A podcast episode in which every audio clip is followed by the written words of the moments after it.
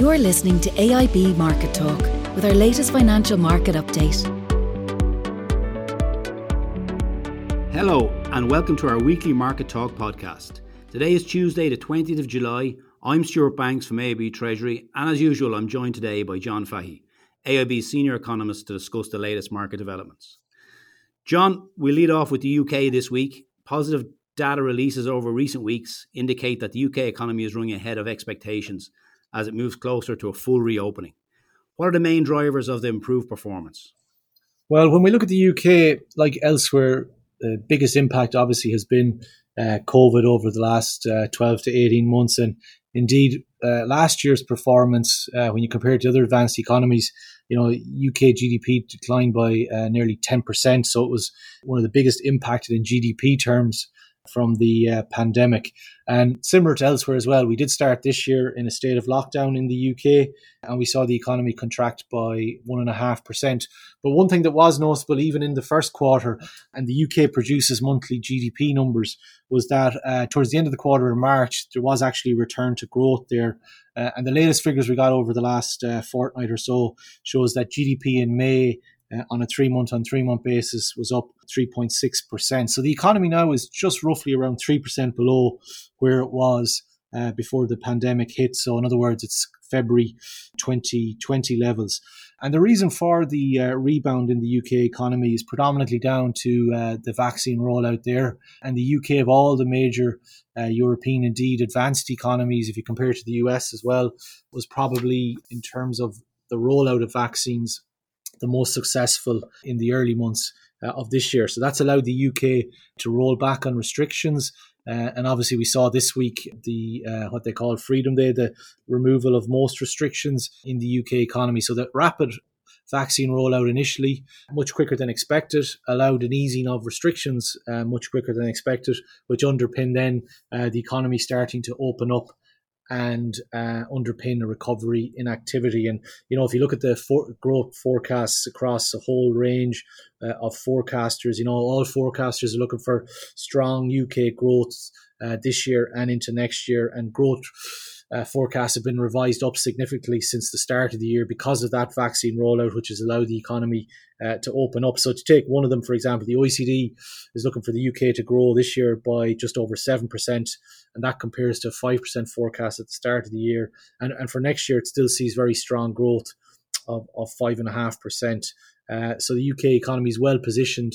Uh, in the near term, what we would emphasise though is that you know there are risks uh, around where the economy is. Obviously, the Delta pandemic and other variants are posing risks and challenges.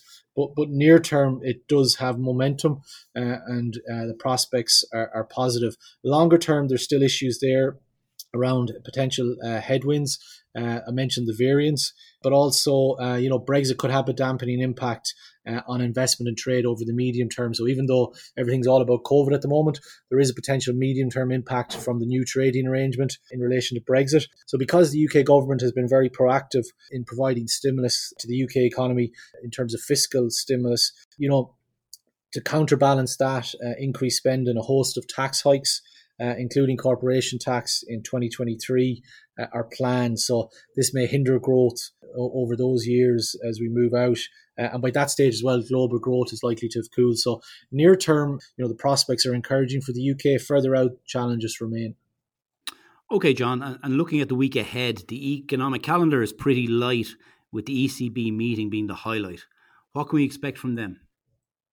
So we talked last on last week's podcast about the strategy review uh, from the ECB, and so this was where uh, the ECB the key point from that was it's changed its inflation target from close to but below two percent to a two percent symmetric target now. So what we're looking this week from Thursday's ECB meeting, we're not expecting any policy changes. Uh, from the perspective of interest rates or quantitative easing. Uh, but we look to see how this strategy actually is implemented from a monetary policy perspective. So We've been told already by President Lagarde that the meeting statement will change. Uh, it will be more concise statement, but also we expect some changes to its forward guidance around interest rates uh, and quantitative easing and how long they will continue and what they are dependent on in terms of the continuation and timing of those. So overall, it's not going to change market expectations of rate hikes from the ECB. There's nothing really priced into the second half of 2023, but it will mark a change from an ECB perspective in terms of uh, how the statement is outlined in terms of the text and also some changes to its forward guidance. So we don't expect any policy changes, as I said, from an interest rate or QE perspective. But there may be a little bit of volatility for the euro around the event uh, as the market digests and gets used to uh, the new statement from the ECB and also any changes to its forward guidance. Okay, and moving to the US, John, we'll see some employment and housing data in the latter half of this week. What, what's this data likely to tell us?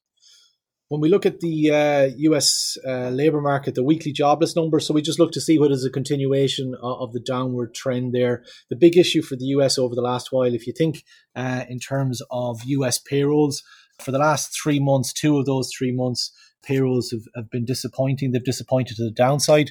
Uh, in fact, if you look at the forecast that we're expecting, if you add up all the forecasts, the mean forecast for each of those months versus what actually developed over uh, from April to June period, you know, the US uh, was expected to add 2.3 million jobs, whereas it only added 1.6 million.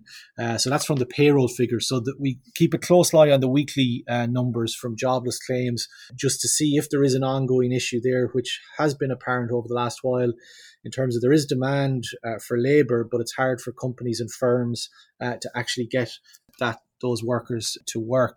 Uh, so what we've been paying close attention to is those weekly jobless claims numbers just to see if they're on a continued downward trajectory because this is all in the context of concerns over inflation. And obviously one way where inflation becomes more embedded in the economy is if wages uh, move higher on a sustained basis. So that is the risk from that inflation perspective.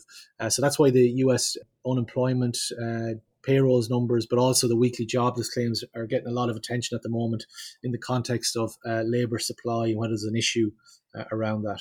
So, in terms of the housing market, so it's a relatively small proportion of the US economy, but obviously, housing market still gets a lot of attention. So, we have existing home sales for June in the US this week, which is probably the key release. We also get housing starts uh, on that side. So generally uh, expected from a sales perspective to show you know similar uh, pick up in growth from June with their monthly numbers, so they can jump around a bit. So I, I don't think the housing numbers are going to be a big game changer uh, from a market sentiment perspective or any sort of impact uh, on the dollar. So really for the week ahead, I suppose the big thing from an event risk perspective is probably the euro in relation to ECB meeting. Uh, and the main data highlight then is the PMI data, which comes out on Friday. So this is the flash PMIs for July. So Stuart, what these will tell us is whether these economies, including the US, the UK, and the Eurozone, have maintained the momentum that they had in the second quarter. So it's the first month of Q3 in terms of reading. So it will tell us how these economies started Q3. And if you look at the forecasts, they're expected to show you know pretty similar readings to June. So that tells us and suggests that the survey data uh, shows that you know these economies are continuing to maintain that upward improving trajectory uh, on the back of those economies easing restrictions uh, and opening up. So it augurs well for that expectation of a strong economic rebound uh, in the second half of the year. John, we'll leave it there for this week. Thank you for your insights today, and thanks to our customers for listening in. COVID continues to dominate both conversation and markets, and for AIB's customers impacted by COVID, you can find the details of AIB's support packages at aib.ie forward slash COVID 19.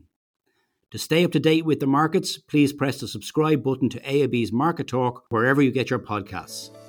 Our next Market Talk podcast will be available on the 3rd of August. Talk to you then. Thanks for listening to the latest edition of AIB Market Talk. Allied Irish Banks plc is regulated by the Central Bank of Ireland. First Trust Bank is a trademark of AIB Group UK plc, authorised by the Prudential Regulation Authority and regulated by the Financial Conduct Authority and the Prudential Regulation Authority. Allied Irish Bank GB and Allied Irish Bank GB Savings Direct are trademarks used under licence by AIB Group UK plc, authorised by the Prudential Regulation Authority and regulated by the Financial Conduct Authority and the Prudential Regulation Authority.